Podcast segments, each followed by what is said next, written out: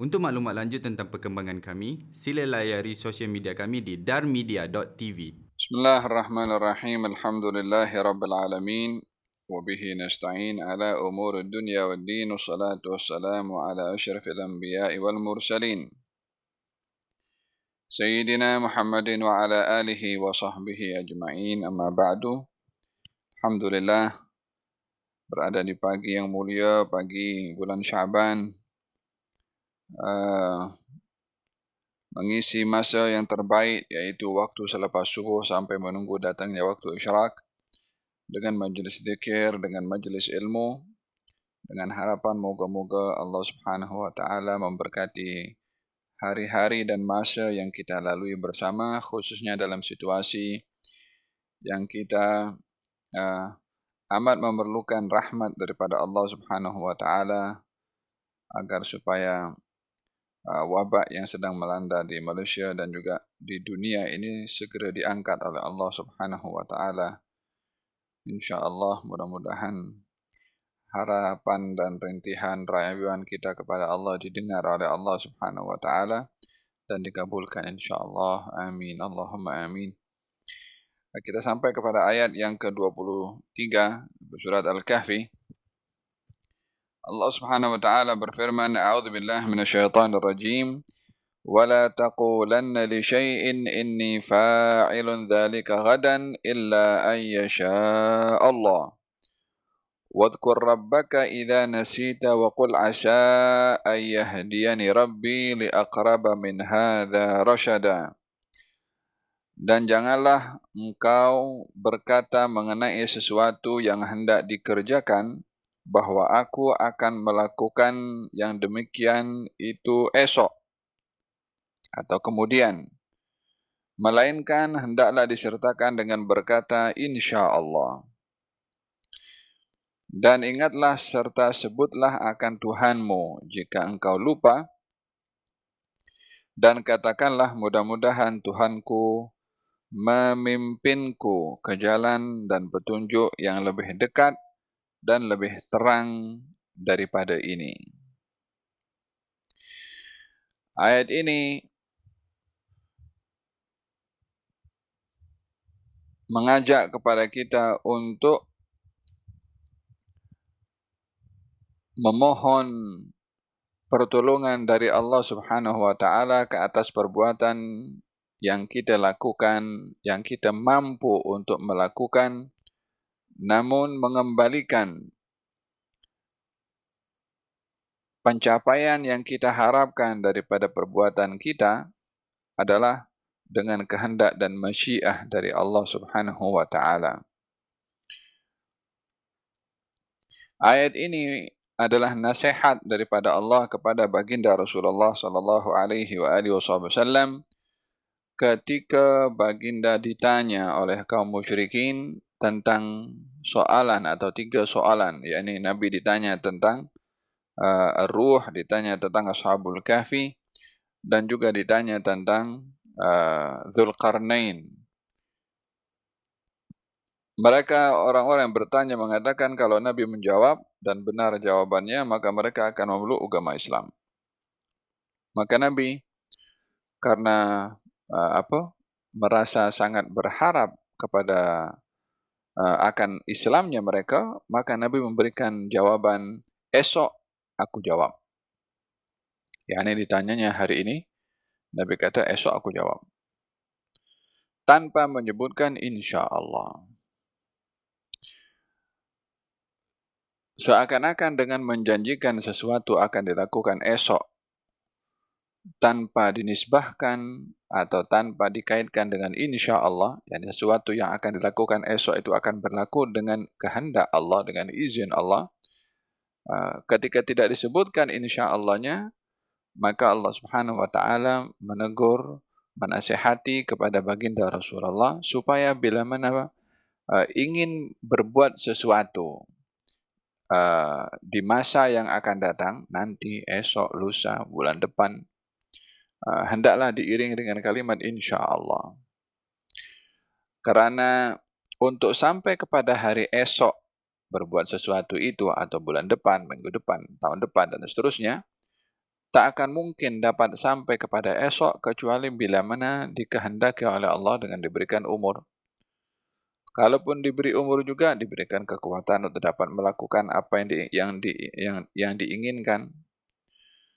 Sehingga untuk sampai kepada masa yang akan datang untuk dapat mampu melakukan apa yang akan dilakukan di masa akan datang, satu masalah waktunya, yang kedua tentang kekuatan dan juga kemampuannya. Yang dua-dua ini adalah Eh, pemberian daripada Allah, masa pemberian daripada Allah, kekuatan juga pemberian daripada Allah yang seseorang itu bila mana berjanji sesuatu untuk datang ke rumah orang lain pada hari esok atau lusa dan seterusnya, tak akan mampu melangkahkan kakinya daripada rumahnya kalau tidak dikehendaki oleh Allah. Tidak akan mampu untuk menggerakkan tangannya untuk bawa kereta naik motosikal tanpa dikehendaki oleh Allah Subhanahu wa taala. Dan ia pun tidak memiliki apa-apa kekuatan untuk boleh sampai dirinya kepada hari esok karena waktu dan masa bukan miliknya.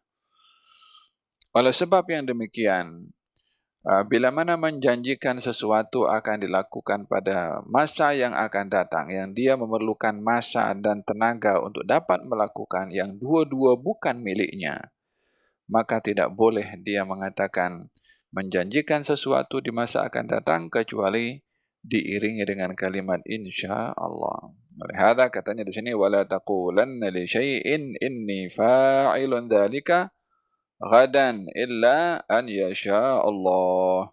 Hada uh, eh, nasihat daripada Allah Subhanahu wa taala kepada baginda Rasulullah sallallahu alaihi wa ala alihi wasallam. Walihada di dalam uh, ayat ini ketika baginda Rasulullah mengatakan kepada orang-orang yang bertanya aku jawab esok uh, tanpa menyebut insya-Allah diingatkan oleh Allah Subhanahu wa taala. Di dalam beberapa penafsiran uh, menyatakan bahwasanya bahwa, bahwa kalau seseorang berjanji sesuatu dan terlupa mengucap insya-Allah pada saat menjanjikan ingatnya pada hari esok eh semalam aku janji kepada fulan untuk memberikan amanahnya namun aku tak sebut insya-Allah masa berjanji itu.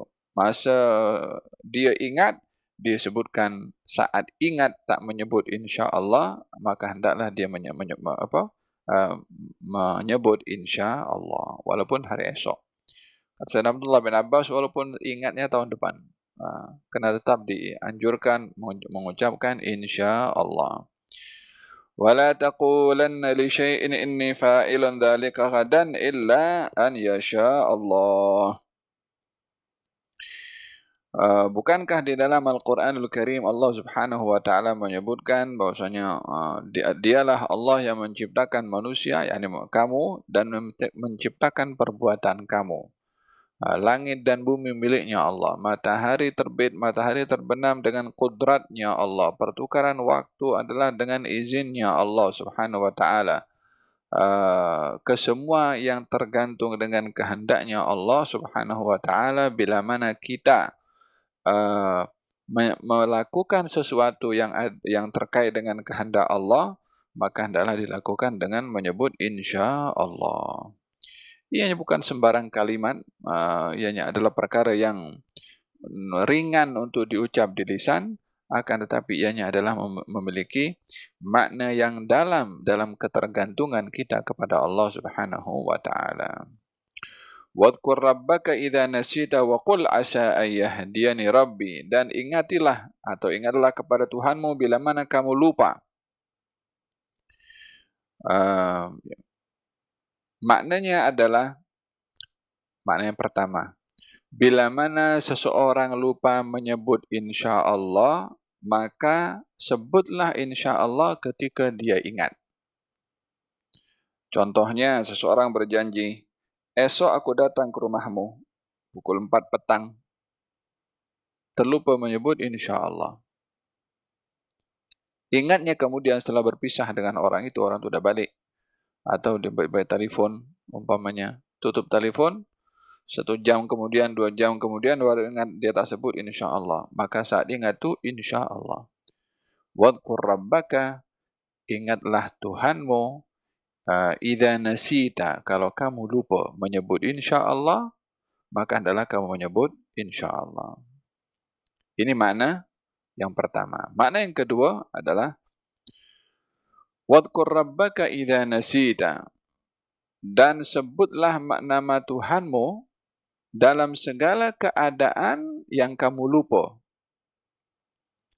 Bila mana lupa sesuatu, uh, apa nama, bukan hanya menjanjikan sesuatu untuk menyebut insya Allah, tapi lupa sesuatu, lupa uh, meletakkan barang, lupa mengatakan uh, kepada uh, saudaranya atau kepada anaknya akan pesanan-pesanan tertentu, uh, lupa untuk menyerahkan amanah kepada orang uh, walhasil lupa akan perbuatan yang ingin dilakukan. Maka hendaklah dia mengingati kepada Allah Subhanahu wa taala atau menyebut nama Allah baik itu dengan sebutan la ilaha illallah dengan sebutan Allah atau uh, tasbih atau tahmid walhasil setiap kali dia lupa maka hendaklah dia Uh, menyebut nama Allah Subhanahu wa taala atau berzikir kepada Allah dalam riwayat yang lain berselawat kepada Nabi sallallahu alaihi wa ala alihi wa sahbihi wasallam. Falhasil setiap kali lupa digalakkan menyebut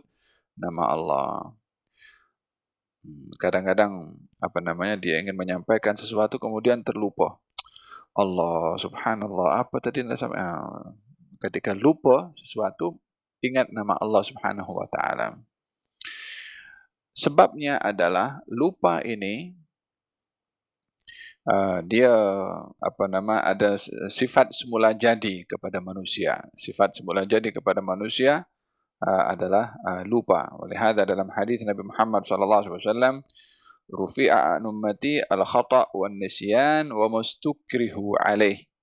Uh, diangkat daripada umatku maknanya tidak dicatat tidak dihisab daripada umatku bila mana melakukan sesuatu karena lupa, karena silap, tak sengaja, wa mastukrihu alaih atau perbuatan yang dia dipaksa. Uh, lupa uh, salat. yakni um, bila mana dia lupa salat disebabkan oleh karena bukan bukan karena sebab-sebab yang melalaikan lupa salatnya. Maka dalam hal ini dia mengqadha salatnya tanpa dia berdosa disebabkan karena lupa uh, melakukan salat dan lupanya bukan sebab-sebab yang melalaikan. Maksudnya sebab yang melalaikan contohlah lupa salat disebabkan karena uh, hal-hal yang uh, main catur contohnya. Ini uh, lupa karena perbuatan ini adalah lupa yang tidak berasas. Uh, ada ketika mengqadha salatnya karena lupa tidak dianggap sebagai satu Uh, dosa disebabkan lupa. Al-khata' yakni perbuatan salah karena tidak sengaja pun juga tidak dilihat sebagai satu dosa. Wa mustukrihu alaih dan apa yang dipaksakan yang dia berbuat sesuatu yang dilarang dalam agama namun perbuatannya karena terpaksa maka juga tidak dianggap sebagai satu dosa. Rufi'a ummati al-khata' wa nisyan wa mustukrihu alaih. Demikian sabda Nabi Muhammad sallallahu alaihi wasallam. Uh, lupa ini berlaku kepada setiap orang. Uh, bahkan uh, para anbiya pun juga berlaku kepada mereka lupa. Namun bagi para nabi atau Nabi Muhammad sallallahu alaihi wasallam lupanya adalah menjadi satu sumber hukum. Seperti baginda Rasulullah sallallahu alaihi wasallam lupa uh, melakukan salat dua rakaat salat zuhur atau asar yang sepatutnya dilakukan empat rakaat. Pada rakaat yang kedua Nabi Salam. Kemudian seorang sahabat yang namanya Zulyadain katanya ya Rasulullah adakah salat ini dikasar atau kamu lupa? Kata Nabi kedua-duanya aku tak merasa yakni tak mengkasar dan tidak lupa rasa yakni keyakinan Nabi tidak lupa. Maka kata Zulyadain mengatakan sesungguhnya salat tadi dilakukan dua rakaat. Kata Nabi, betulkah yang apa yang dikatakan Zuliadain? Sahabat yang lain mengatakan betul, lalu Nabi tambah lagi salat eh, dengan dua rakaat dan sujud sahwi kemudian salam. Jadi dalam hal ini Nabi lupa namun menjadi sumber hukum. Iaitu menjadi sumber hukum dalam melakukan sujud sahwi kalau lupa uh, bilangan rakaat dalam salat atau meninggalkan atau melakukan sesuatu yang uh, meninggalkan apa yang dituntut di dalam salat uh, uh, bahagian sunnah-sunnahnya. Kalau ditinggalkan ditutup di cover dengan sujud sahwi atau meninggalkan sesuatu yang digalakkan di dalam salat yang kalau ditinggalkan maka dia pun kena sujud sahwi. Ini perinciannya ada di dalam uh, kitab uh, fiqh ya. Uh, Nabi saw pernah terlupa dalam keadaan perang waktu itu. Perang uh, Uhud saya ingat. Uh, ketika atau perang atau perang Khandak uh, sehingga terbenam matahari uh, belum melakukan salat asar ada karena dalam keadaan perang waktu itu. Sedangkan orang mengatakan ya Rasulullah kita belum melakukan salat asar, maka Nabi pun uh, apa uh, uh, berdoa kepada Allah Subhanahu Wa Taala, ya Allah hukumlah kepada mereka seperti mana mereka melupakan kami daripada salat asar. Mereka di sini maksudkan dimaksudkan adalah uh, kaum musyrikin yang memerangi kepada baginda Rasulullah sehingga karena peperangan itu sholat asar tak tertunaikan pada waktunya. Jadi ini lupa yang berlaku uh, kepada para uh, ambiya jadi menjadi sumber hukum ya. Hmm. Kemudian uh, yang berlaku kepada manusia kadang-kadang lupa yang ditimbulkan oleh syaitan. Uh, kalau lupa yang bersifat semula jadi orang lupa letak barang apa semua. Tapi ada lupa yang melalaikan orang daripada mengingati Allah Subhanahu wa taala. Uh, uh, seperti uh, syaitan melupakan seseorang daripada uh, perbuatan yang baik ya, daripada salat contohnya syaitan melupakan daripada seorang tu uh, berzikir kepada Allah Subhanahu wa taala. Kadang-kadang orang uh, berkeinginan berbuat sesuatu namun dilupakan oleh syaitan sehingga sesuatu itu tidak dapat dilakukan. Oleh hadha ketika dalam perjalanan antara Nabi Musa dengan Yusha bin Nun uh, ketika ingin berjumpa dengan Nabi Khidir dan apa itu ikan yang dibawa oleh Yusha bin Nun uh, yang ikan itu uh, sudah apa sudah mati namun hidup balik dan masuk ke dalam air kejadian itu lupa untuk diberitahukan oleh Yusha bin Nun kepada Nabi Musa sebagai apa tanda kalau ikan tu sudah ah, hidup kembali dan jatuh maka disitulah akan berjumpa dengan uh, Nabi Khidir. Yusha bin Nun terlupa nak bagi tahu sehingga menyambung perjalanan ketika sudah uh, merasa lapar baru Nabi Musa bertanya kepada Yusha bin Nun akan makanan. Yusha bin Nun memberitahukan, oh iya tadi berlaku ikan yang kita bawa tadi itu sudah uh, jatuh atau terjun ke dalam air. Zalika ma kunna nabgha. Disitulah patutnya kita jumpa dengan orang itu. yakni pada saat ikan itu jatuh ke air. Kata Nabi Musa mengatakan kepada Yusha bin Nun. Falhasil kata Yusha bin Nun mengatakan. Wa ma ansanihu illa syaitan an adhkurah. yakni uh, yang melupakan saya ini adalah syaitan. yakni syaitan melupakan agar supaya Nabi Musa tidak berjumpa dengan Khadir. Dan datangnya lupa di sini adalah puncanya daripada syaitan. yakni melupakan seseorang daripada berbuat kebaikan. Di dalam ayat yang lain Allah Subhanahu wa taala berfirman, "Naam. Istahwadha 'alaihim syaitanu fansahum dzikrallah." Mereka dikuasai oleh syaitan sehingga dilupakan daripada mengingati Allah. yakni syaitan melupakan mereka untuk dia tidak ingat kepada Allah. yakni melupakan di sini adalah melalaikan. Disibukkan dengan sesuatu yang tidak mengingatkan orang itu kepada Allah Subhanahu wa taala. Ada ayat yang kedua, yang ketiga. Dalam surat An-Nas yang kita selalu baca setiap hari ya. Min syarril waswasil khannas. Ah, yakni daripada bahaya syaitan yakni berlindung kepada Allah daripada bahaya syaitan yang yuwaswis yakni yuwaswis dalam hati agar supaya manusia itu lalai dan alpa. Dan disifatkan oleh Allah Subhanahu wa taala syaitan yang melalaikan manusia al-khannas. Al-khannas artinya adalah uh, alladhi yakhnas wa yata'akhkhar 'inda dzikrillah syaitan kalau disebut nama Allah Subhanahu wa taala dia yakhnas. Yakhnas maknanya menjauh atau uh, lari atau berundur ke belakang. Yakni tidak mahu mendengar uh, zikr uh, atau tidak mahu mendengar zikrullah. Oleh hadis fil hadis menyatakan kalau dikumandangkan azan maka syaitan akan lari selaju-lajunya sambil buang angin karena tidak dengan suara yang kuat dan karena tidak mahu mendengar azan uh, suara zikir. Uh, ومن يعش عن ذكر الرحمن نقيد له شيطانا وهو له قرين Barang siapa yang dia menjauhkan diri daripada mengingati Allah, maka kami, yakni Allah, akan jadikan selalu bersamanya orang yang lupa dengan Allah tadi, syaitan. Wahuwa lahu qarin, di mana syaitan akan menjadi qarin. Yakni, uh, qarin ini syaitan yang melazimi seseorang. Yani tidak ada seseorang yang uh, apa nama uh, dilahirkan, melainkan uh, sudah ada syaitan yang menemaninya untuk melupakan ia daripada uh, mengingati Allah Subhanahu wa taala tapi hanya dengan was-was sahaja uh, dan menyibukkan dengan hal-hal yang melalaikan sehingga dengan kesibukannya kepada hal-hal yang melalaikan uh, dia tidak ingat kepada Allah Subhanahu wa taala oleh hadza perlunya seseorang uh, adanya masa untuk masa khas untuk berzikir kepada Allah Subhanahu wa taala supaya tidak diperguna atau dikuasai oleh syaitan daripada mengingati Allah Subhanahu wa taala. Beruntung dirahmati oleh Allah Subhanahu wa taala.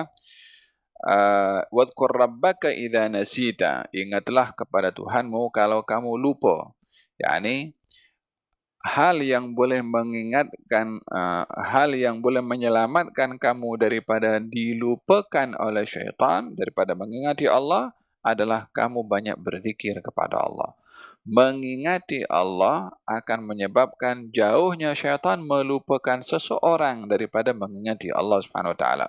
Kurangnya kita berzikir akan memudahkan syaitan melupakan kita daripada mengingati Allah Subhanahu wa taala. Kerapnya kita berzikir akan menjadikan syaitan tidak mampu melupakan kita daripada Allah Subhanahu wa taala. Sebaliknya lah tergantung mana yang lebih kuat zikir kita kepada Allah akan mengurangkan upaya syaitan melalaikan kita. Kurangnya kita berzikir memudahkan syaitan menjauhkan kita dan lalai daripada Allah Subhanahu wa taala. Hada berkenaan dengan berzikir kepada Allah ketika dalam keadaan lupa. Wadkur rabbaka idha nasita. Ingatlah Tuhanmu ketika kamu lupa. Ah, uh, Wadkur rabbaka idha nasita wa qul. Asa an yahdiyani rabbi li aqrab min hadha rasyada. dan katakan wahai Rasulullah Muhammad yakni kalau lupa ingat nama Allah dan berdoalah. Doa dengan apa? Asa an yahdiyani rabbi li aqrab min hadha rashada. Moga-moga Tuhanku memberikan hidayah kepada aku yang lebih baik daripada ini. Maknanya uh, kalau lupa sesuatu maka sebut nama Allah dan berdoa kepada Allah supaya diberi petunjuk kepada yang lebih baik. Yang lebih baik daripada apa yang dia di benda yang dilupakan mudah-mudahan Allah tunjukkan kepada yang lebih baik ha, kalau bukan diingatkan apa yang dia lupa ditunjukkan kepada yang lebih baik daripada apa yang dia lupa Ianya adalah kita berinteraksi dengan keadaan pada diri kita sendiri, yaitu dengan sifat uh, lupa. Ah, sehingga dengan sifat lupa ini ada peluang seseorang untuk mendapatkan pahala dengan berzikir kepada Allah dan memohon bimbingan daripada Allah Subhanahu wa taala. Idza nasita wa qul asa an yahdiyani rabbi li aqrab min hadha rashada wa labithu fi kahfihim 300 sinina wazdadu tis'a. Dan mereka telah tinggal tidur dalam gua mereka ashabul kahfi maksudnya. 300 tahun dengan kiraan ahli kitab dan sembilan lagi. Yakni kiraan uh, apa itu antara 300 tambah 9. Mereka berada dalam gua mereka selama 300 tahun tambah 9. Yang ini bermakna 309 tahun. Hmm. Ayat ini ada yang menafsirkan bahwasanya ini adalah pemberitahuan dari Allah kalau Ashabul Kahfi berada dalam gua 309 tahun. Atau 300 tambah 9. Uh, penafsiran yang kedua mengatakan ini bukan pemberitahuan daripada Allah akan tetapi kata-kata atau riwayat ahlul kitab yang meyakini kalau ashabul kahfi berada dalam gua selama 300 tambah 9. Uh, kata-kata mereka ini direkod oleh Allah di dalam Al-Quran. Bermakna diangkat. Mereka ini mengatakan kalau ashabul kahfi ini uh, tidur selama 309 tahun. Macam mana ayat yang sebelumnya, ahlul kitab berbicara bahwasanya jumlah ashabul kahfi ini tiga yang keempat anjing mereka. Ah, ahlul kitab juga berkata kalau ashabul kahfi jumlahnya ini lima, yang keenam anjing mereka. Ada pula yang mengatakan kalau ashabul kahfi ini tujuh, yang kelapan anjing mereka. Ini riwayat-riwayat atau yang sedang dibincangkan oleh masyarakat pada ketika itu membi, mem, apa, me, ingin menyebutkan atau ingin mengatakan jumlah ashabul kahfi sekian-sekian. Yani isu yang sedang berlaku dan berbincangkan diceritakan juga oleh Allah dalam Al-Quran. Termasuk uh, apa itu riwayat mereka mengatakan kalau Ashabul Kahfi ini tidur selama 309 tahun. Ini jadi ada dua riwayat, dua dua dua maksud. Ini satu pemberitahuan daripada Allah kalau Ashabul Kahfi tidur 309 tahun. Dengan begitu, bahwasanya kita meyakini kalau Ashabul Kahfi tidurnya 309 tahun yang memberitahukan adalah Allah Subhanahu wa taala. Ini kalau tafsiran yang pertama. Tafsiran yang kedua mengatakan bukan. Ini khabar daripada Ahlul Kitab yang mengatakan kalau Ashabul Kahfi berada dalam gua selama 309 tahun. Apa buktinya? Ayat yang berikutnya, Qulillahu a'lamu bima labisu. Katakan kepada mereka Ahlul Kitab, atau kepada sesiapa yang muskil bahwasanya Allah yang Maha tahu berapa lama Ashabul Kahfi berada dalam gua yakni tidur. Bermakna dalam ayat ini Allah tidak menyebutkan bilangannya. Dengan begitu mungkin saja yang dikatakan Ahlul Kitab ini betul, mungkin saja tak betul sebab Allah tidak menyebutkan. Hanya mengatakan Allah yang tahu. Nah, kalau diserahkan kepada Allah Subhanahu wa taala dan tidak diberitahukan oleh Allah berapa maka tiada sesiapa yang dapat menentukan berapa lama ashabul kahfi berada di dalam gua. Subhanallah ini keindahan atau keragaman atau macam-macamnya bentuk pemahaman daripada ahlu tafsir ketika ingin memahami firman-firman Allah Subhanahu wa taala. Yang menarik di sini adalah ketika dikatakan Ashabul Kahfi ini berada dalam gua 300 tambah 9. Uh, bukan 309. Uh, walaupun duduk sama 300 tambah 9, 309. Namun bunyi 300 tambah 9 dengan bunyi 309 dia berbeza. Kenapa ada kalimat tambah 9? Uh, katanya ianya adalah mengikut kepada uh, dua kalender uh, Syamsiyah atau Miladiyah ikut uh, Masehi atau ikut peredaran matahari atau kalender mengikut bulan atau Qamari.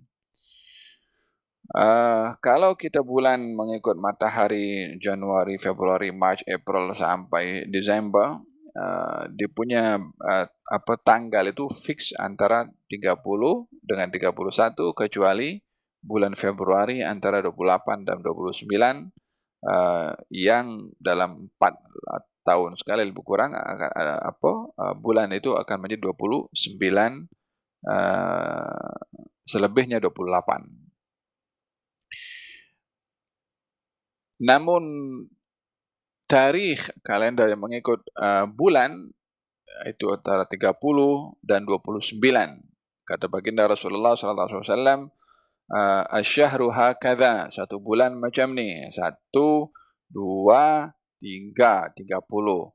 Satu dua digenggam satu oleh Nabi. 29 uh, syahru hakadha 30 dan 29 atau 29 dan uh, 30 kalau mengikut bulan uh, qamariyah.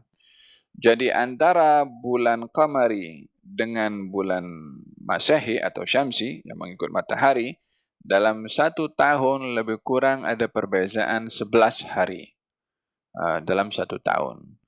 Uh, kalau satu tahun itu perbezaannya setiap hari, setiap tahun antara bulan Masehi dan bulan Qamari itu 11 hari per tahun. Kalau dikalikan sampai 300 tahun, maka lebihan daripada bulan Qamari adalah 9 tahun. Uh, oleh sebab itu 300 tahun tambah 9 maknanya Ashabul Kahfi berada di dalam gua 300 tahun Masehi 309 tahun Qamari. Ini dicantumkan di dalam ayat ini dua uh, sandaran kalender ya. Hmm. Qulillahu a'lamu bima labithu. Katakan bahwasanya Allah yang Maha mengetahui berapa lama mereka berada dalam gua. Ini mengikut penafsiran yang mengatakan bahwasanya uh, makluman berkenaan Ashabul Kahfi 309 tahun itu adalah kata-kata yang disampaikan oleh Ahlul Kitab. yakni bukan salah, uh, bukan juga 100% betul, yakni hal yang tidak disebutkan secara clear oleh Allah Subhanahu wa taala. Ada pula mengatakan tidak. Ini pemberitahuan daripada Allah Subhanahu wa taala kalau mereka berada dalam gua selama, selama 309 tahun. Adapun ayat yang mengatakan katakan bahwasanya Allah Maha mengetahui, yakni uh, bila mana mereka ahlul kitab bertanya, maka katakan Allah yang Maha mengetahui. Di antaranya yang diketahui dan dimaklumkan oleh Allah adalah 309 tahun. Hmm.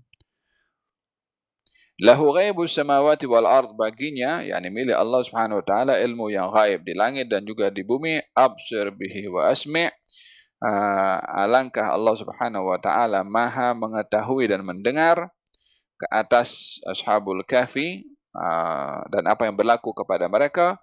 Ma lahum min dunihi min waliyyin wa la yushriku fi hukmihi ahada. Katakan wahai Rasulullah Muhammad Allah jua yang mengetahui tentang masa mereka tidur, baginya lah uh, ilmu pengetahuan segala rahasia langit dan bumi. Terang sungguh penglihatannya terhadap segala-galanya, tidak ada bagi penduduk langit dan bumi pengurus selain daripadanya, dan ia tidak menjadikan sesiapapun masuk campur dalam hukumnya.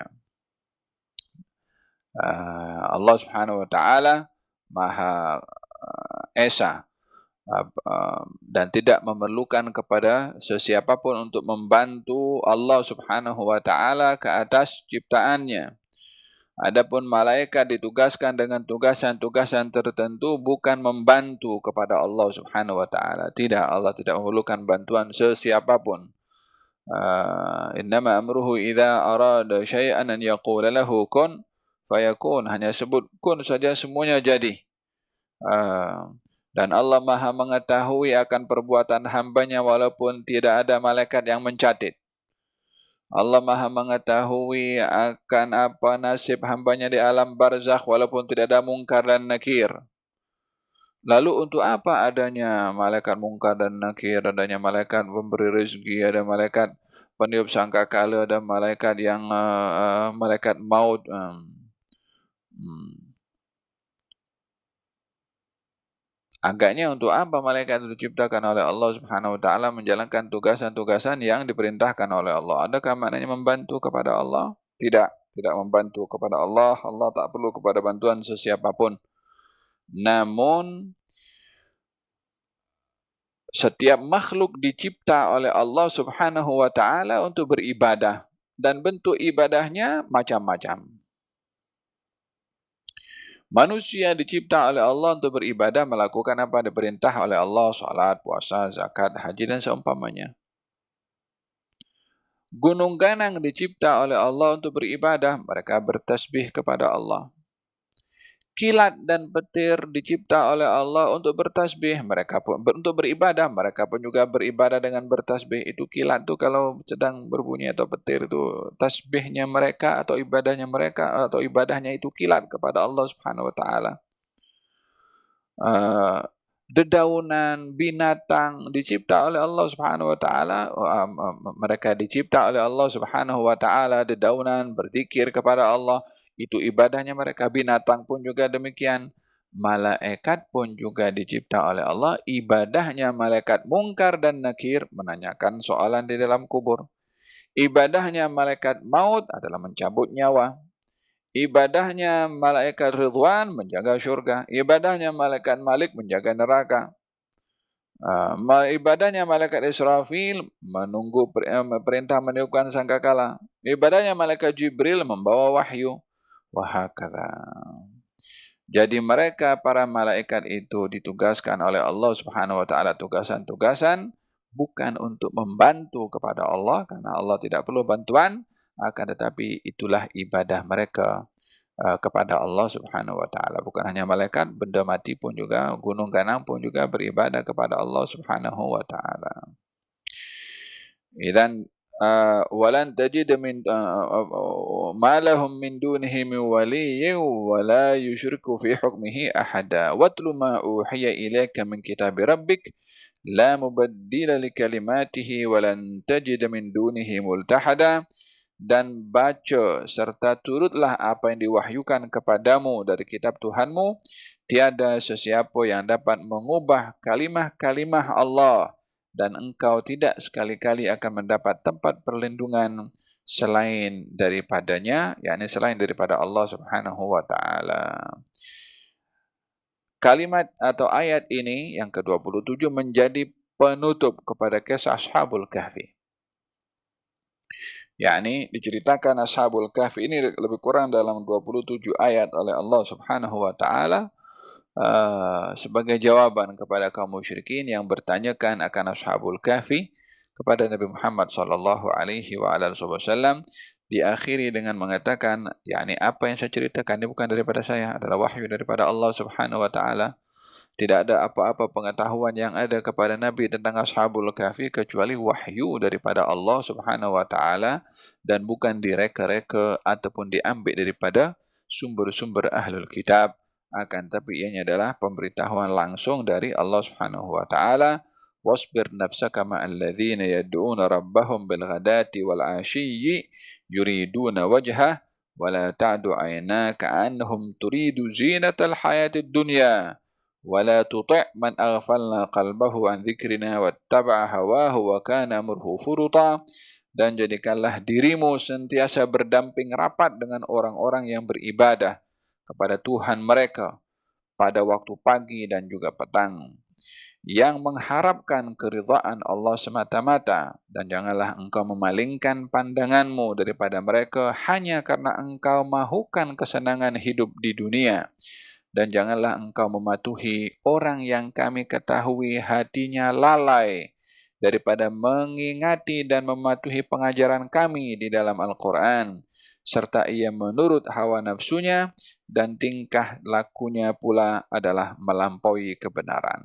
Ayat ini turun kepada Nabi Muhammad sallallahu alaihi wasallam dengan ada uh, sebab urutnya, ada sebab nuzul, ada uh, kejadian yang berlaku yaitu golongan daripada kaum musyrikin Quraisy uh, mengatakan kepada Rasulullah kami akan mendengar dakwah daripadamu yakni ayat-ayat Al-Qur'an tapi dengan syarat Nabi menghalau mengusir uh, beberapa sahabat Nabi yang ada bersama yang bersama yang selalu bersama dengan Nabi yang mereka dikenali dengan golongan orang-orang yang uh, susah atau orang-orang miskin atau orang yang bekas hamba sahaya. Di antara mereka adalah Bilal ibn Rabah, Ammar bin Yasir, Suhaib Ar-Rumi, Sa'ad bin Abi Waqqas. Ah, ini orang-orang sahabat-sahabat Nabi sallallahu alaihi wasallam sabiqun al-awwalun yang mereka beriman kepada Nabi daripada awal-awal lahirnya dakwah lagi. Uh, ketika mereka beriman kepada baginda Rasulullah sallallahu alaihi wasallam melazimi kepada baginda Rasulullah maka kaum musyrikin Quraisy yang mereka berlatar belakangkan bangsawan orang yang jutawan orang yang memiliki, yang memiliki kedudukan dan pangkat merasa tidak sesuai untuk duduk dengan orang-orang miskin dan orang-orang yang susah. Adanya karena sombong, karena takabur, uh, dan merendahkan kepada golongan-golongan tertentu, maka mereka kaum musyrikin mengatakan kepada baginda Rasulullah, kalau mereka ada, kami tak boleh nak dengar. Uh, usir mereka dulu, baru kami nak dengar. Ketika mereka mengatakan demikian, Nabi berfikir, adakah perlu Uh, mengusir mereka yang biar keluar daripada majlis Nabi dan ada private dengan golongan pembesar-pembesar Quraisy dengan harapan mereka mendapatkan hidayah atau Nabi tidak menuruti permintaan mereka dalam keadaan Nabi sedang berfikir maka Allah Subhanahu wa taala memberikan jawaban kepada baginda Rasulullah wasbir nafsaka ma'al ladzina yad'una rabbahum bil ghadati wal ashi uh, sabarlah engkau wahai Rasulullah Muhammad untuk bersama dengan orang-orang yang berdoa, berzikir, beribadah uh, kepada Tuhan mereka pagi dan petang. Ini masukkan sahabat-sahabat yang direndahkan tadi oleh golongan pembesar-pembesar Quraisy. Di sini teguran juga kepada seseorang untuk melihat uh, status. Saya fulan, saya keturunan fulan, saya ini berjawatan uh, uh, uh, fulan dan uh, sehingga dengan jawatannya, dengan keturunannya, dengan statusnya, dengan uh, hal-hal uh, yang ini menjadi neraca kepada dia untuk merendahkan kepada orang lain ini adalah uh, tidak dibenarkan atau tidak baik uh, adanya sifat seperti ini. Karena letak kemuliaan seseorang itu adalah dengan ketakwaan kepada Allah Subhanahu wa taala inna karamakum indallahi atqakum yang termulia di antara kamu di hadapan Allah yang paling bertakwa uh, kullukum min Adam wa Adam min turab. Semua kamu adalah berasal daripada Adam dan Adam daripada tanah. An-nasu sawasiyah. Uh, manusia ini sama rata. Yani ka ashnanil musht. Yani seperti mana? Apa itu sikat dia rata semua kan? Hmm. Ia yang menunjukkan status uh, hamba kepada Allah adalah hamba semuanya. Tak kira siapapun juga. Kemuliaan uh, adalah terletak kepada ketakwaan seseorang di sisi Allah Subhanahu wa taala. Ya. Walaupun memahami arti kedudukan manusia di sisi Allah kemuliaannya terletak kepada ketakwaannya bukan bermakna tidak mengambil kira status uh, orang di tengah-tengah masyarakatnya. Hmm. Tentunya kita pun tidak ada seorang berfikir akan mengatakan saya dengan orang tua saya statusnya sama sehingga tidak ada adab. Nah, tak juga. Sebagai hamba kepada Allah antara anak dengan orang tua, mana yang lebih mulia anak atau orang tuanya di sisi Allah? Yang termulia sekali adalah ketakwaannya kepada Allah Subhanahu wa taala. Tetapi dalam hubungan kita antara manusia, masing-masing ada kedudukan yang ditempatkan di tengah-tengah masyarakat, itu perlu diambil kira sebagai tanda penghormatan dan adab kita kepada dia. Uh, orang tua dengan anak, uh, kedudukan orang tua lebih tinggi. Karena hubungan uh, nasab itu sendiri. Dengan begitu, anak hormat kepada orang tuanya walaupun sama-sama manusia. Uh, namun penghormatan diberikan oleh anak kepada orang tuanya karena status orang tua adalah sebagai orang tua kepada anaknya, abang kepada adiknya. Orang Muslim yang lebih tua usianya dihormati karena usianya. Uh, jadi aspek nasab, aspek usia uh, menjadi kiraan untuk kita memberikan penghormatan kepada orang itu yang ianya adalah yang dituntut juga di dalam syarak uh, untuk kita hormat kepada orang-orang tersebut. Walaupun mana yang lebih baik di sisi Allah antara kita dengan kita punya abang yang terbaik adalah yang paling bertakwa. Kalau adik lebih bertakwa, dia lebih mulia. Kalau abang lebih bertakwa, dia lebih mulia. Ukurannya di sisi Allah memang ketakwaan. Namun hubungan status uh, yang berbeza menjadi ukuran juga. Hmm, taib. Uh, murid dengan guru Siapa yang lebih mulia di sisi Allah? Yang lebih mulia di sisi Allah adalah orang yang bertakwa. Namun status guru dihormati oleh uh, muridnya karena hubungan antara murid dengan guru. uh, atasan dengan bawahan. Uh, walihada di dalam hadis Nabi Muhammad sallallahu alaihi wasallam uh, kata uh, sahabat mengatakan umirna an nunzilan nas manazilahum kita diperintahkan untuk menghormati orang sesuai dengan kedudukannya Ketika datang seorang sahabat bernama Jarir bin Abdullah, seorang yang terkemuka di, di kaumnya, uh, ketika datang ke uh, majlis di situ Nabi sedang bersama dengan para sahabat, Nabi memberikan isyarat ke kanan dan ke kiri untuk uh, memberi ruang kepada dia Jarir bin Abdullah duduk. Ternyata ruang pun dah penuh maka Nabi ambil selendangnya Nabi berikan kepada Jarir bin Abdullah. Duduklah kamu di atas alasku ini. Ah, penghormatan diberikan lebih oleh Nabi. Kata baginda Rasulullah, "Idza ja'akum karimu qaumin fa'akrimuh." Itu serban selendang ketika dilemparkan kepada jari, diambil oleh jari, dicium oleh jari. Mana boleh nak duduk di atas selendangnya Nabi sallallahu alaihi wasallam. Katanya, "Ya Rasulullah, ah, semoga Allah menghormati engkau seperti mana engkau menghormati aku." Jarir bin Abdullah dengan Nabi siapa lebih mulia? Nabi sallallahu alaihi wasallam.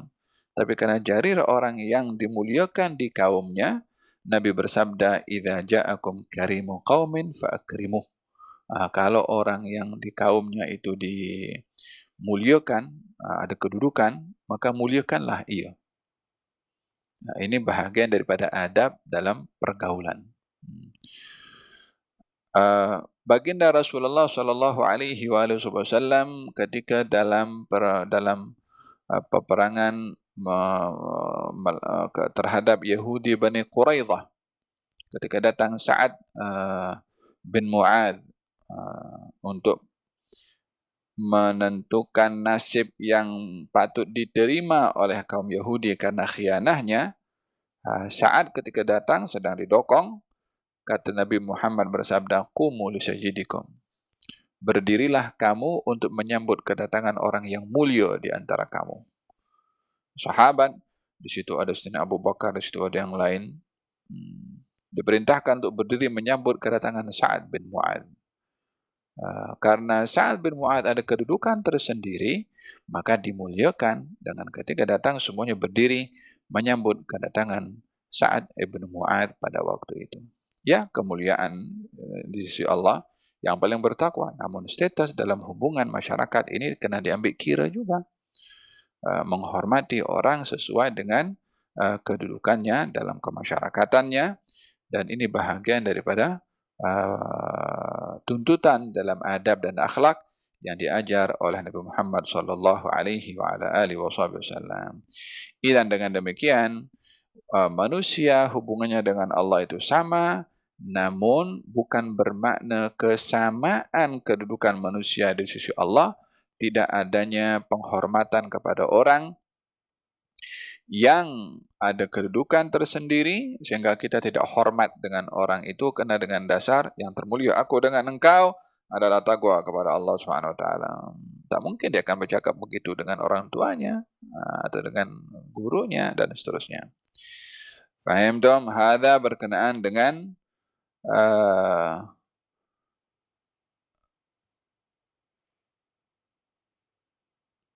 mengambil kira tentang uh, status enam. Lebih kurang ini dulu pembahasannya berkenaan dengan uh, ayat yang ke-28.